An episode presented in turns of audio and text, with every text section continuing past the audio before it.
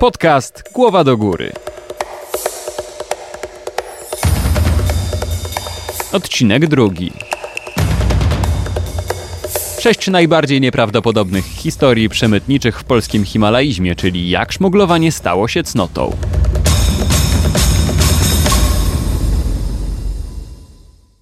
Powiedzieć coś tak szalonego i pięknego, jak to, że w realiach PRL-u przemyt nie był niegodziwością, a stał się cnotą, mógł tylko Wojtek Kurtyka. Pozostali polscy wspinacze mieli do tego bardziej pragmatyczne podejście. Faktem jest jednak, że gdyby niesprawna działalność przemytnicza, Polacy nigdy nie dotarliby na najwyższe góry świata i nie zapisaliby się w historii światowego himalaizmu. Oto sześć najbardziej nieprawdopodobnych historii związanych z przemytem w historii polskiego wspinania. 6. W stogu siana? Łatwizna. Spróbujcie znaleźć igłę w Polsce Ludowej.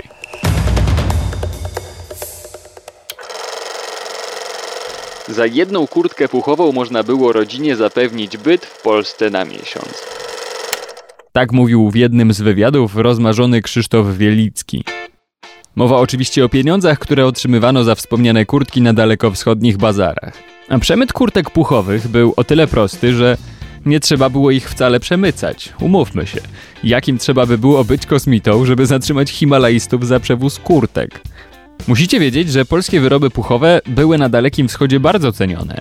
Kurtki, śpiwory i kombinezony wypełnione kaczym lub gęsim puchem były szyte ręcznie, nad Wisłą i ceniono je, bo były bardzo ładne, solidne i niesamowicie ciepłe. W takim sprzęcie najpierw zdobywało się górę, a potem sprzedawało się go za spore pieniądze. Za nie potem opłacano powrót do kraju i życie przez kolejne miesiące.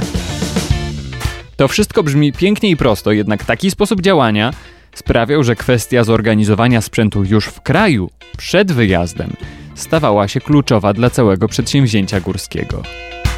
Marian Sajnok, kierowca i uczestnik wielu wypraw, opowiadał na łamach Gazety Wrocławskiej, że niewiele zabrakło, aby w 1986 roku polska ekipa nie dotarła pod K2 przez brak igieł, bo w całym kraju nie można było dostać właśnie igieł potrzebnych do maszyn, na których szyto kurtki dla wspinaczy. Czasu pozostało wtedy niewiele. Na szczęście znalazł się ktoś z rodziną w Kanadzie. Człowiek za oceanem zdobył igły i miał za zadanie przekazać je znajomej stewardessie, lądującej akurat w Kanadzie. Ona potem, przy okazji lądowania w Warszawie, przekazała te małe skarby polskim Himalajistom. Dzięki tej szybkiej akcji Polacy zameldowali się w 86 pod K2. I tamtego roku na szczycie najtrudniejszej góry świata stanęło aż pięciu Polaków. 5. Lodówki, suszarki, sokowirówki, czyli same niezbędne sprzęty podczas wspinaczki na ośmiotysięcznik. Jak przez granicę przewozi się niepostrzeżenie lodówki? Szczerze przyznaję, nie mam zielonego pojęcia, ale takie rzeczy naprawdę się działy. Sprzęty AGD były w cenie na Dalekim Wschodzie. Wożono więc też sokowirówki, uwielbiane w Indiach aparaty Zenit czy suszarki. Do Afganistanu z kolei zabierano radia tranzystorowe i kasety magnetowidowe. Podobno na taką łapówkę szedł w ciemno każdy afgański celnik. Bywało, że przewożonych skarbów trzeba było bronić z dachu ciężarówki za pomocą kija, ale z całą pewnością warto było podejmować to ryzyko. O tym, jakie pole manewru mieli polscy wspinacze, opowiadał Andrzej Paczkowski w filmie Jurek Pawła Wysoczańskiego. Paczkowski to były prezes Polskiego Związku Alpinizmu. Ujął to całkiem zgrabnie. Takich możliwości jak Himalaiści nie miał nikt. To dlatego, że w tamtych czasach cały sprzęt wyprawowy jeździł ciężarówkami, a jak się jedzie pięciotonowym starem, to możliwości przemytu są praktycznie nieograniczone. Czasami jednak celnicy coś tam dostrzegli, na przykład dajmy na to taką setkę suszarek do włosów, przemycanych przez jedną z polskich himalajstek. Kiedy urzędnik zapytał, po co tych suszarek aż tyle, usłyszał proste wyjaśnienie. Ależ proszę pana, przecież to jest kobieca wyprawa. 4. Szalenie pojemne szczeliny w lodowcach. Być może zadaliście sobie już parę minut temu pytanie, jakim cudem Polacy zabierali z kraju tyle sprzętu, wracali z pustymi rękami i nikt nie zadawał żadnych pytań. Uczestnicy wyprawy wspominają, że około 90% zabieranego z Polski sprzętu nigdy do niej nie wracało. Jakim cudem to przechodziło? Był taki okres w Nepalu, że jak się wchodziło do tamtejszych szerpańskich sklepików, to się miało wrażenie, że się weszło do polskiego sklepu. Tyle, że znacznie lepiej zaopatrzonego. Tak mówił rozbawiony Wojtek Kurtyka w filmie dokumentalnym Art of Freedom Wojciecha Słoty i Marka Kłosowicza. Jednak na wyprawach organizowanych przez kluby wysokogórskie czy Polski Związek Alpinizmu wszystko musiało być udokumentowane. I tak też się działo. Za każdym razem sporządzano stosowny protokół, w którym wyjaśniano, co stało się z daną partią towaru. Dzięki temu kultowa stała się formułka wpadło do szczeliny bez możliwości odzyskania. Czasem to były też lawiny albo przepaście, no ale przeważnie szczeliny. Myślę, że gdyby Nepalczycy albo Pakistańczycy dowiedzieli się, ile skarbów, według polskich dokumentów oczywiście, znajduje się w owych mitycznych szczelinach, to nie robiliby w życiu nic innego, tylko chodzili po lodowcu i zbierali polski szpejt. 3. Szklarska Poręba, czyli ulubione miasto Hindusów.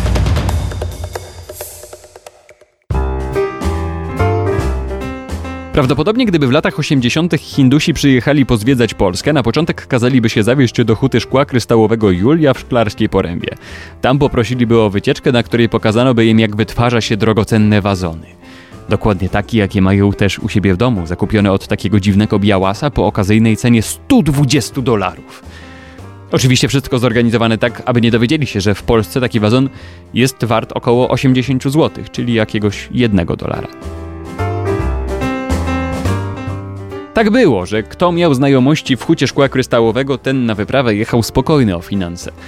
Przebicie na krysztale było ogromne, a o tym, jaką wartość dla Himalajstów przedstawiały polskie kryształy, najlepiej świadczy kolejna scena z filmu Jurek, tym razem autentyczne nagranie z Jurkiem w roli głównej. W domu Kukuczków szał przygotowań do wyprawy. Jurek z kumplem właśnie wrócili ze sklepu, gdzie odebrali od zaplecza kilka sznurów kiełbas i przyłapani przez innych klientów ledwie uchronili towar przed rozkradnięciem. W międzyczasie syn Kukuczki w kącie pokoju misternie układa z przeróżnych gratów coraz to wyższą wieżę. Kukuczka oswobadza swojego partnera z oplatającego jego szyi mięsiwa, porywa kęs kiełbasy, odwraca się i widzi akurat jak na szczycie wieży, konstruowanej przez jego syna, ląduje kryształowy wazon niestety całkowicie zaburzając równowagę konstrukcji. Wieża się rozpada, kryształ też, a zirytowany Jurek krzyczy do żony. Weź mi tego małego, ja za taki wazon mam tydzień życia w hotelu w Katmandu. 2. Miała być zupa, a wyszła...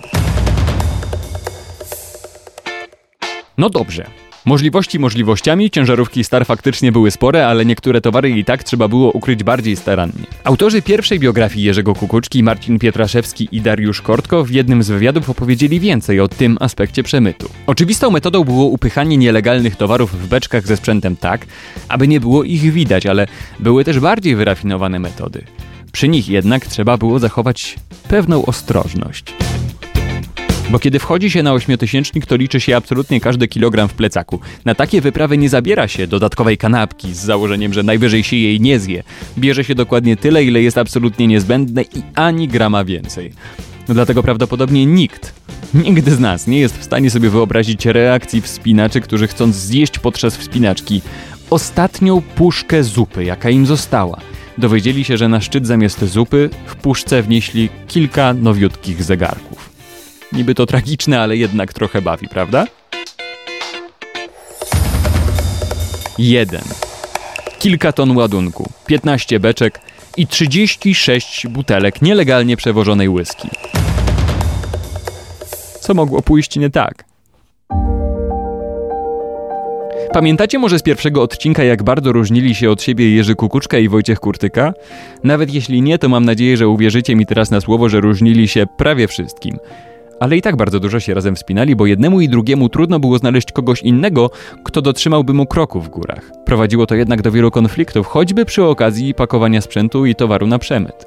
Pewnego razu przed wyprawą na Gasherbrum w 1983 roku ta dwójka zorganizowała sobie 36 butelek whisky, których sprzedaż w Katmandu miała zapewnić im środki na potrzebne zezwolenia. Kurtyka był zdania, że każdą butelkę trzeba starannie ukryć w osobnym miejscu. Kukuczka uważał, że to bez sensu. Twierdził, że wszystko trzeba wrzucić do jednej beczki, a pogranicznicy i tak tego nie sprawdzą. Ale Wojtek się uparł i zawijał każdą butelkę z osobna w śpiwór albo kurtkę, a Kukuczka siedział i trochę się śmiał, trochę się wkurzał. W każdym razie na pewno nie pomagał. A Kurtyka na koniec umieścił towar w trzech osobnych beczkach i umieścił je na tyle ciężarówki. Na indyjsko-pakistańskiej granicy celnik kazał otworzyć każdą z beczek, ale to tyle. Porozglądał się, powiedział, że wszystko jest w porządku, czyli kukuczkowe było na wierzchu. Cały misterny wysiłek kurtyki okazał się nie mieć żadnego sensu. Do czasu, aż ich celnik nie wrócił zameldować przełożonemu, że Polacy są czyści. Starszy celnik uznał wtedy, że młody nie przeszukał ciężarówki porządni i razem wrócili grzebać od nowa. Beczka za beczką. Wyjmowali wszystko, co kukuczka i kurtyka zabrali na wyprawę. To oznaczało poważne kłopoty. Kukuczka nie patrzył na ten dramat. Usiadł w cieniu ciężarówki i palił papierosa za papierosem. I on, i kurtyka byli tak zdenerwowani, że tylko dzięki upałowi nie było widać, jak spocili się ze strachu. Wojtek stał nad celnikami i po angielsku przekonywał ich, że tak drobiazgowa kontrola to jest kompletny absurd. Ta strategia nie przynosiła jednak żadnych efektów, a tragedia wisiała w powietrzu, bo celnicy ewidentnie oparli się, żeby przetrzepać wszystkie beczki. Końcu dotarli więc do piątego, ostatniego rzędu beczek, czyli tego, w którym umieszczone były butelki. Kukuczka kończył już paczkę, a Kurtyka zdecydował się wtedy na desperacką, ostatnią próbę blefu. Sam zabrał się za wyrzucanie sprzętu z trzech ostatnich beczek, krzycząc do celników, że nic tam przecież nie ma, a cała kontrola jest kompletnie bez sensu. Przy okazji, wiedząc gdzie są butelki, a gdzie nie, te delikatne elementy kładł na ziemi tak, żeby nic im się nie stało. O dziwo! To przekonało celników. Polacy załadowali potem sprzęt z powrotem do beczek i ruszyli dalej. Mieli przed sobą 200-metrowy pas ziemi niczyjej, którym mieli dotrzeć do granicy Pakistanu. Tak naprawdę to tam spodziewali się prawdziwych kłopotów. Kiedy dojechali na kontrolę, celnik podszedł do wspinaczy i zapytał: Czy przewozicie jakiś alkohol? Polacy naturalnie odpowiedzieli: Nie, proszę pana, nie przewozimy. Po czym odebrali dokumenty i pojechali dalej. Na tej wyprawie dokonali wejść nowymi drogami na Gasherbrum 1 i Gasherbrum 2, pomimo posiadania pozwolenia tylko na jeden z nich. Ale o tym, jak udało im się tego dokonać, opowiem wam innym razem.